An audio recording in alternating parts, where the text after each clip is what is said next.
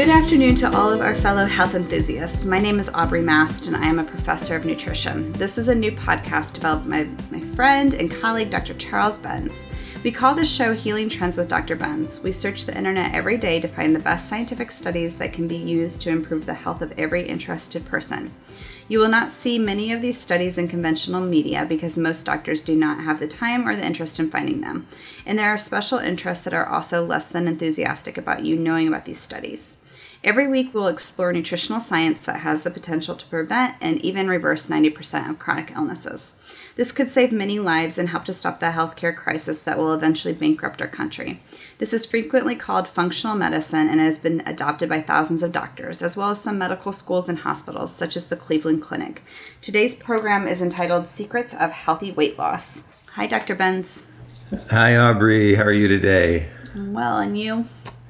Oh, good. And uh, I just wanted to let people know there's a little bit of negativity going to be at the front end of this, about one minute's worth.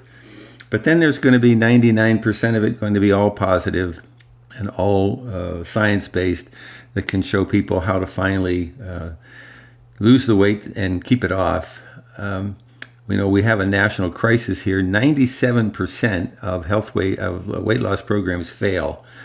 Uh, this is a, a, register, a national register that monitors how things are going with weight loss. And that's why we have 70% of adults who are overweight or obese. And this is why we have uh, such high cancer rates and diabetes rates, and even the COVID flu, uh, now we know affects more people who are overweight than those who are not overweight. So, from heart disease to cancer to diabetes to the flu, um, weight weight gain and obesity really are serious health problems. And the problem is 99% of the programs out there are not using the best science. And so what we're going to show people today is if you use the right science, there's about a 95 to 100% chance that you're going to be able to lose this weight and keep it off. And uh, I don't know what your research found. Why, why don't you let me know a little bit about what your research came up with, and I'll fill you in on some of the new stuff that I found recently.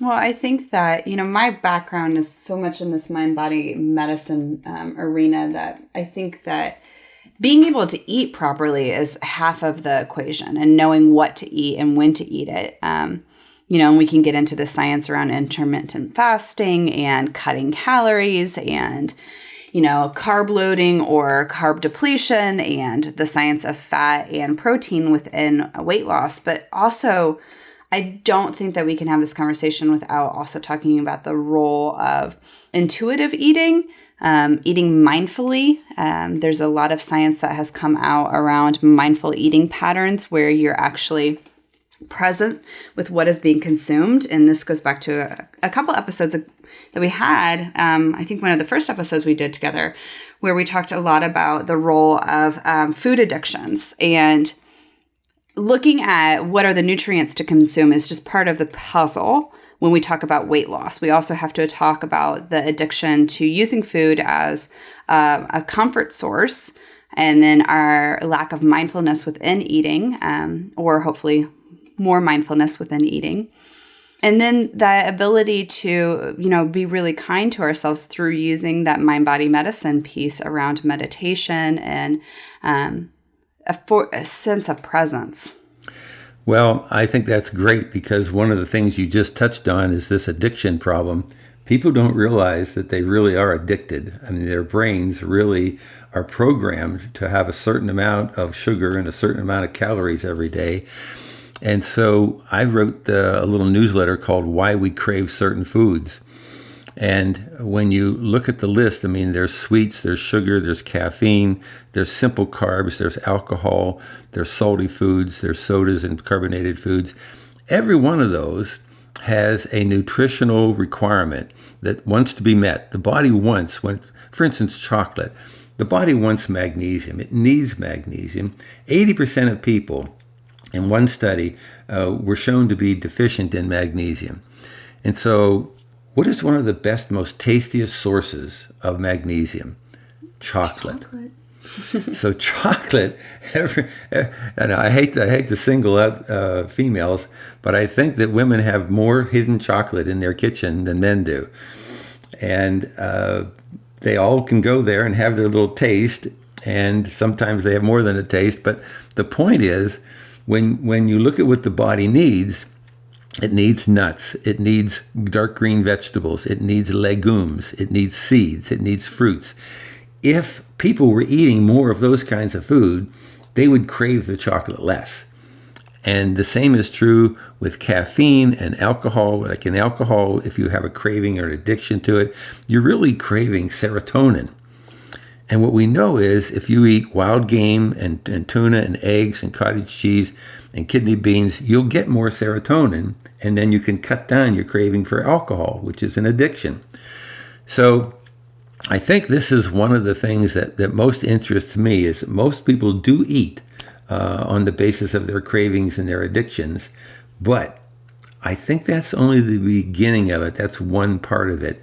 Um, what do you think about this whole cravings thing? Do you go along with this theory? I do. Um, you know, when part of my training it was to talk about the craving as it relates to um, serotonin and neurotransmitter production. You know, and there's been research replicated o- over the last 10, 15 years where they use brain scans to show what happens in the brain as we eat salty foods, crunchy foods, sweet foods, um, and how it really can elicit the same addiction patterns as alcohol, as you said. And, you know, when you said mentioning um, serotonin and we're reaching for those things to give us that feel good feeling, that serotonin is produced by what's happening within our gut microbiome. And to your point, if we were eating these foods like the nuts, the chickpeas, the legumes, then we're creating our own sense our own serotonin within our gut and then that addiction piece especially as it's um, impacting our neurochemistry can be reduced and i agree with you that this is just one piece of this weight loss puzzle yeah, and people don't realize that they think serotonin's made in the brain. And I think some of the studies I saw show that about 70% of serotonin is made in the gut and then sent to the brain.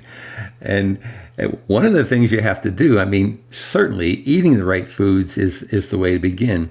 But what if you don't chew your food?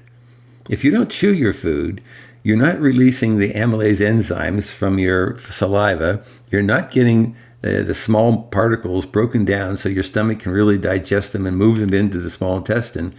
We now know from some studies that if you don't chew your food, you can lose up to 50% of the nutrients so you can be eating healthy foods, not chewing them properly, and ending up getting 50% less nutrients than if you chewed your food properly. So that's my first step. Chew, get the right food, chew it properly. So that's like steps one and two for me. Uh, now, on top of that, there are certain things that, that happen as you, as you age and as you um, you know, lose your ability to do a certain amount of exercise. But when you look at the science, when you look at the difference between a muscle cell and a fat cell, a muscle cell burns 400% more calories at rest than a fat uh, shell does. So when people say, well, I exercise, well, sure, if you walk or you run, that's good. You can burn exercise through getting you know more energy uh, uh, out of your body through the exercise. But you also need to have that weight that weight exercise where you're lifting the weights because if you can build more muscle then your resting burning a calorie level will be 400% higher. So yes aerobic is good but weight training is also good. So that's another one of the caveats that i wanted to add into people. Women don't pay attention to weight training as much as they should and if you're concerned about uh, weight weight loss and weight gain, you must you must add uh, weight exercises uh, to your to your exercise program. Do do you have some confirmation of that kind of information as well? Absolutely, and I think um, you know when we talk about activity, we're talking about not only uh, moving our body, we're talking about getting that the heart rate elevated. We're talking about increasing flexibility, and we're do- talking about in strength training because that's going to play a role in our body's ability to use glucose from the this the carbohydrates that we're consuming, um, and then that leads us into that conversation around well, what kind of carbohydrates should we be eating around um, movement, but then also around energy replenishment. Yeah, I, I think one of the problems is with all 80% of people not, not really getting enough magnesium, uh, that if you don't eat enough greens and, and other things that have high magnesium in them, like nuts and seeds, then maybe taking a supplement is not a bad idea, especially if you exercise. Because when you exercise, you actually burn up the magnesium because magnesium is the transport agent that takes the glucose and the oxygen into the cell to be used in the mitochondria to make energy. So I've had lean athletes that exercise a couple hours a day, and they've actually uh, become pre diabetic because they weren't paying attention to their magnesium levels. And they, they got this test, and the doctor said, Oh, you're pre diabetic, and I understand that. Well, one of the reasons is they're not getting enough magnesium. And so by taking 500 or 1,000 milligrams a day, they were able to get rid of their pre-diabetes because now there was magnesium in there all the time and you can move that sugar out of circulation and into the cells. So uh, I wanted people to really understand that. And, and the other thing is, we, we kind of touched on it, but large meals. I mean, to my understanding, you only need three or four hundred calories in a meal in order to satisfy your needs for the next three or four hours. But people are eating 700 and 1,000 calories in a meal. What happens to those calories? They get they get stored. They get stored as, as fat. And so to me, you could eat the same number of calories. I think there was actually a study on this where they ate the same number of calories, two groups. And one of the groups ate them in two meals, and the other group ate them in four meals. And the, and the group that only ate the two meals, they gained 10 pounds. And the group that ate them in four meals either stayed the same weight or lost weight. Now, how is that possible unless this whole theory of eating too many calories in one meal isn't true? It has to be true. What's your feeling about this? Well, I go back to thinking about food as medicine philosophies, uh, blue zones, which are populations of the world that have the lowest incident rates of chronic diseases and also extremely healthy um, weights. And there's lots of other measurable income outcomes that we could talk about with the blue zones.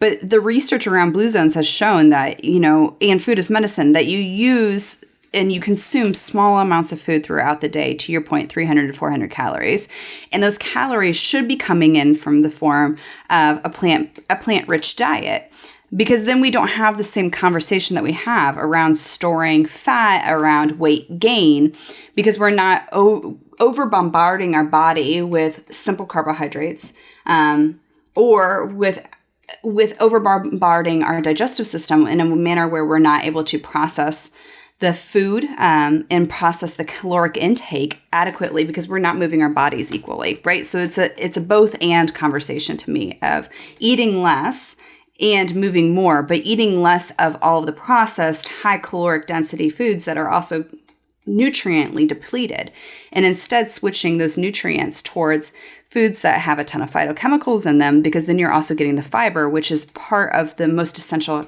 aspect of weight loss. Yeah, I think you touched on it. And I think you, you mentioned simple carbohydrates, and I think that's the key. But does the average person know the difference between a simple carbohydrate and a complex carbohydrate? I mean, just take grains as an example. Once you remove the shell of a grain, you've made that a simple carbohydrate. That's going to burn just like sugar in 15 or 20 minutes. But if you leave the shell on there and that's a whole grain, and then you eat that, then the body has to has to eat through that. That takes an hour or two for those same carbohydrates to be absorbed. And that's a slower burn than the metabolism of when you just put sugar in there, like a simple carbohydrate is. So, whole grains. If you're going to eat grains, make sure they're whole grains with the shell on them because that's where the fiber is, which was to your point. And, and, and when I have people who are diabetic or pre diabetic, and I say, okay, you need to have some fruit, but guess what? Take, some, take a handful of nuts and seeds with it because the nuts and seeds will give you fiber to help take that sugar and slow down its absorption into your body.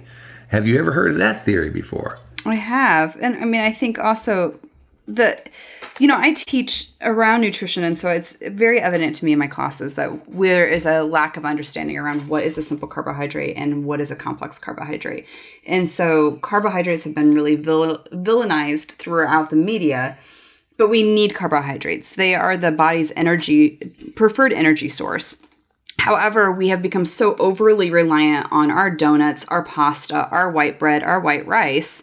And this is where we see the weight gain conundrum come in, is because we're eating a diet that's rich in these types of simple carbohydrates that, to your point, turn immediately to sugar, have no fiber. So our gut microbiome is not being addressed whatsoever. We're not able to detoxify. We're not burning calories through the digestion process as to why we move towards those complex carbohydrates. And eating the fruit with the nuts and the seeds is fantastic because you're right, you're getting protein, you're getting fat, you're getting fiber, all at the same time as delivering the complex carbohydrate found in the in the fruit.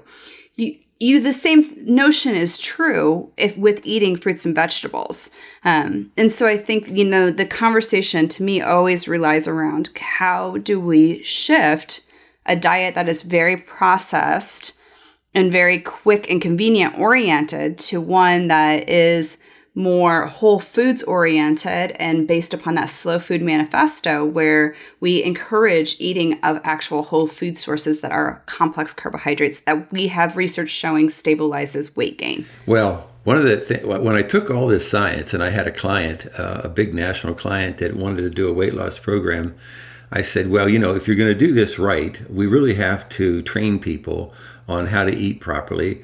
And I said, if think I think if we do this and we give them the right tools, we're going to find out that a vast majority of these people can lose the weight and keep it off. And so the HR person said, sure, let's try it. What's involved? So I had a survey that I did called the, the weight control survey. And in there, there are four main categories there's eating patterns, brain chemistry, emotional factors, and situational factors. And within each one of those, there's there's five other categories, and you can check off on a question. You know, um, do you eat uh, quickly and uh, don't chew your food enough uh, on a scale of one to five? Uh, give us a score. So in each of these questions, people were asked to analyze their situation, their brain chemistry, their their uh, emotional factors. And what they were able to do then is find out which of these areas where they were most vulnerable where they probably weren't doing as good a job as they could be doing. Because you know it's complicated. And so you can have 50 facts and say, okay, I'm going to do all of them. But you know, people don't want to do 50 things. So this this kind of narrowed it down so that they can get a score and go, oh, okay, I see these emotional things. Uh, they're probably solving, uh, causing the most problems. So I think I should concentrate on that, and then we can give them strategies to do that. But overall, regardless of those categories, I found that all the science says if you try to lose more than 10% of your weight or calories per day, you're going to be in trouble. And so here was one of the major things that I found out of this study. If you uh, weigh 150 pounds and you take 10 times that, that means your general weight loss goal uh, or, or, or weight maintenance goal should be 10 times that or 1,500 calories. And what we found and the science confirmed that if you try to eat 10% of that less, like 150 calories, so break it down, now you're trying to consume 1,350 calories a day. Then you can lose the weight and, and, and you'll not suffer all these craving problems if it's healthy food, like we said before. But if you try to cut 20 or 25% of your calories in a day, you know what your body does? It says, Excuse me, uh, why are you doing that? Uh, we're going to change your metabolism. And oh, by the way, we're going to store more fat if you try to do that. So, this whole biggest loser thing is the biggest mistake that you can make in trying to lose weight. So, that was one of the most major findings that I found from all this research. And guess what?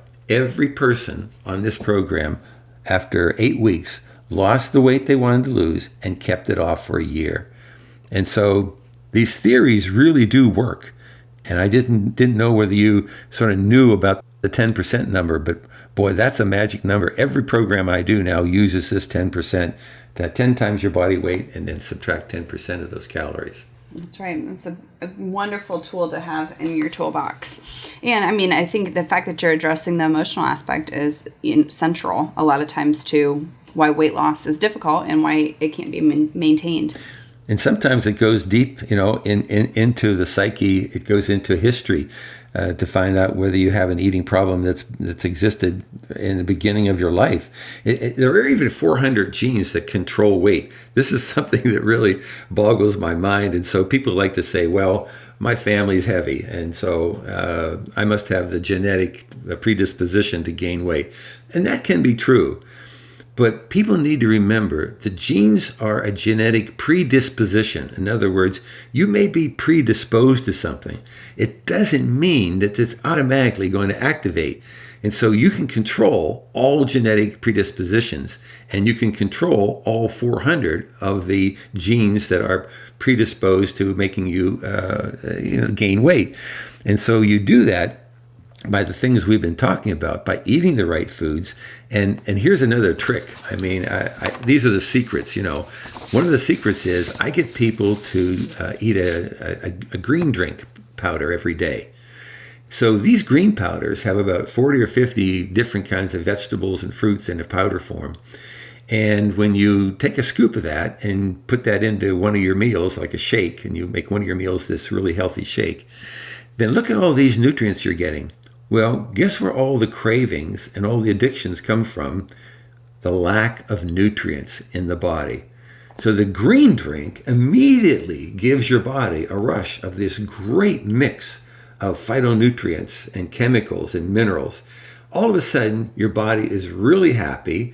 All of a sudden, you find your cravings go down and and this is like a magic to me. If you if you combine these things of a little bit of exercise eating the right foods uh, doing like we said the the strength exercise and the aerobic exercise but also doing the green powder and and uh, actually doing the analysis of where your challenges are coming from and handle the area that's the most significant those four or five things are all you need to get 90 to 95% of people losing weight and keeping it off. So the science is there. Uh, have you had any programs where you've actually helped people, or are you mostly working with, with students now and don't have any kind of clinical ability to, to test these things? No, I've worked with clients in the past, and I have clients now, but you know, our diets move more towards. Um, I was always taught to not deplete the body, but to replace in the body. And so instead of going into restriction, we go into swapping things out. We're most of the time working with people of uh, making meatloaves, but instead of the meat, we're cutting it in half and using lentils and mushrooms, right? Where there's a swapping that is happening to increase how many plants are being consumed for the for the role around acidity and alkalinity, for the role of reduction of blood pressure, reduction of cholesterol, and to increase that fiber outcome, which is going to be indicative of weight loss. Yeah, I, I, I, think that's fantastic. So you know you're getting this with your clients, with your with your people that you're coaching on a regular basis, and I'm getting it with some like that, but I'm also getting it with some of these larger groups. And so these theories do work. Um, there's a lot more to it than Aubrey have Aubrey and I have covered today, but I think we just have enough time for today's program to talk about our four sponsors.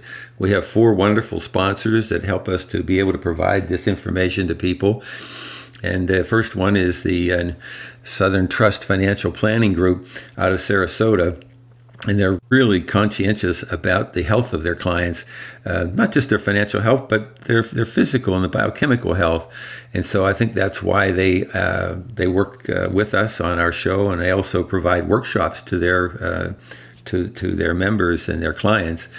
And so, uh, Southern Trust Financial Planning is a really, really progressive group. So, we would recommend them to anybody. And you can do distance uh, programs with them as well. DHA Labs is another one of our great clients, and they're really into the uh, advanced testing for brain chemistry and wellness and immune system, even cancer tests. And so, we recommend DHA Labs for all the wellness clients and even individuals I have a number of people in a family that's concerned about cancer, and uh, they're all getting the cancer test. And so DHA Labs, they're in Chicago. Uh, they're one of the really best labs. And so if your organization needs any help with the blood testing, uh, that's the place to start. Uh, the third client is uh, Paddock Pools, and, and, they're really the leader in the design and the uh, development and building of pools because they have a vacuum extractor unit that actually takes the vacuum gas off of the surface and changes your chemistry in your body so that uh, you don't consume these chlorophene gases and uh, cause depletions in vitamin D and zinc and other things. And so, Paddock Pools, having developed that technology, I think they're making the healthiest pools on the planet. And uh, exercise is one of the great exercises for people of all ages and all exercise levels.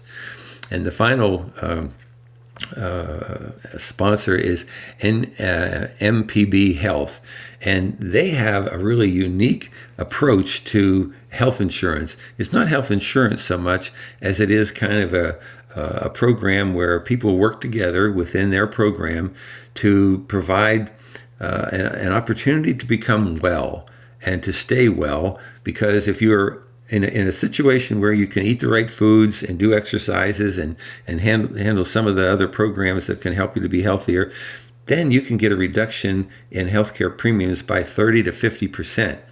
And for single people and individual business people, this is a real value, and for small employers. So, MPB Health is one of those creative companies that has an option for you for your health insurance.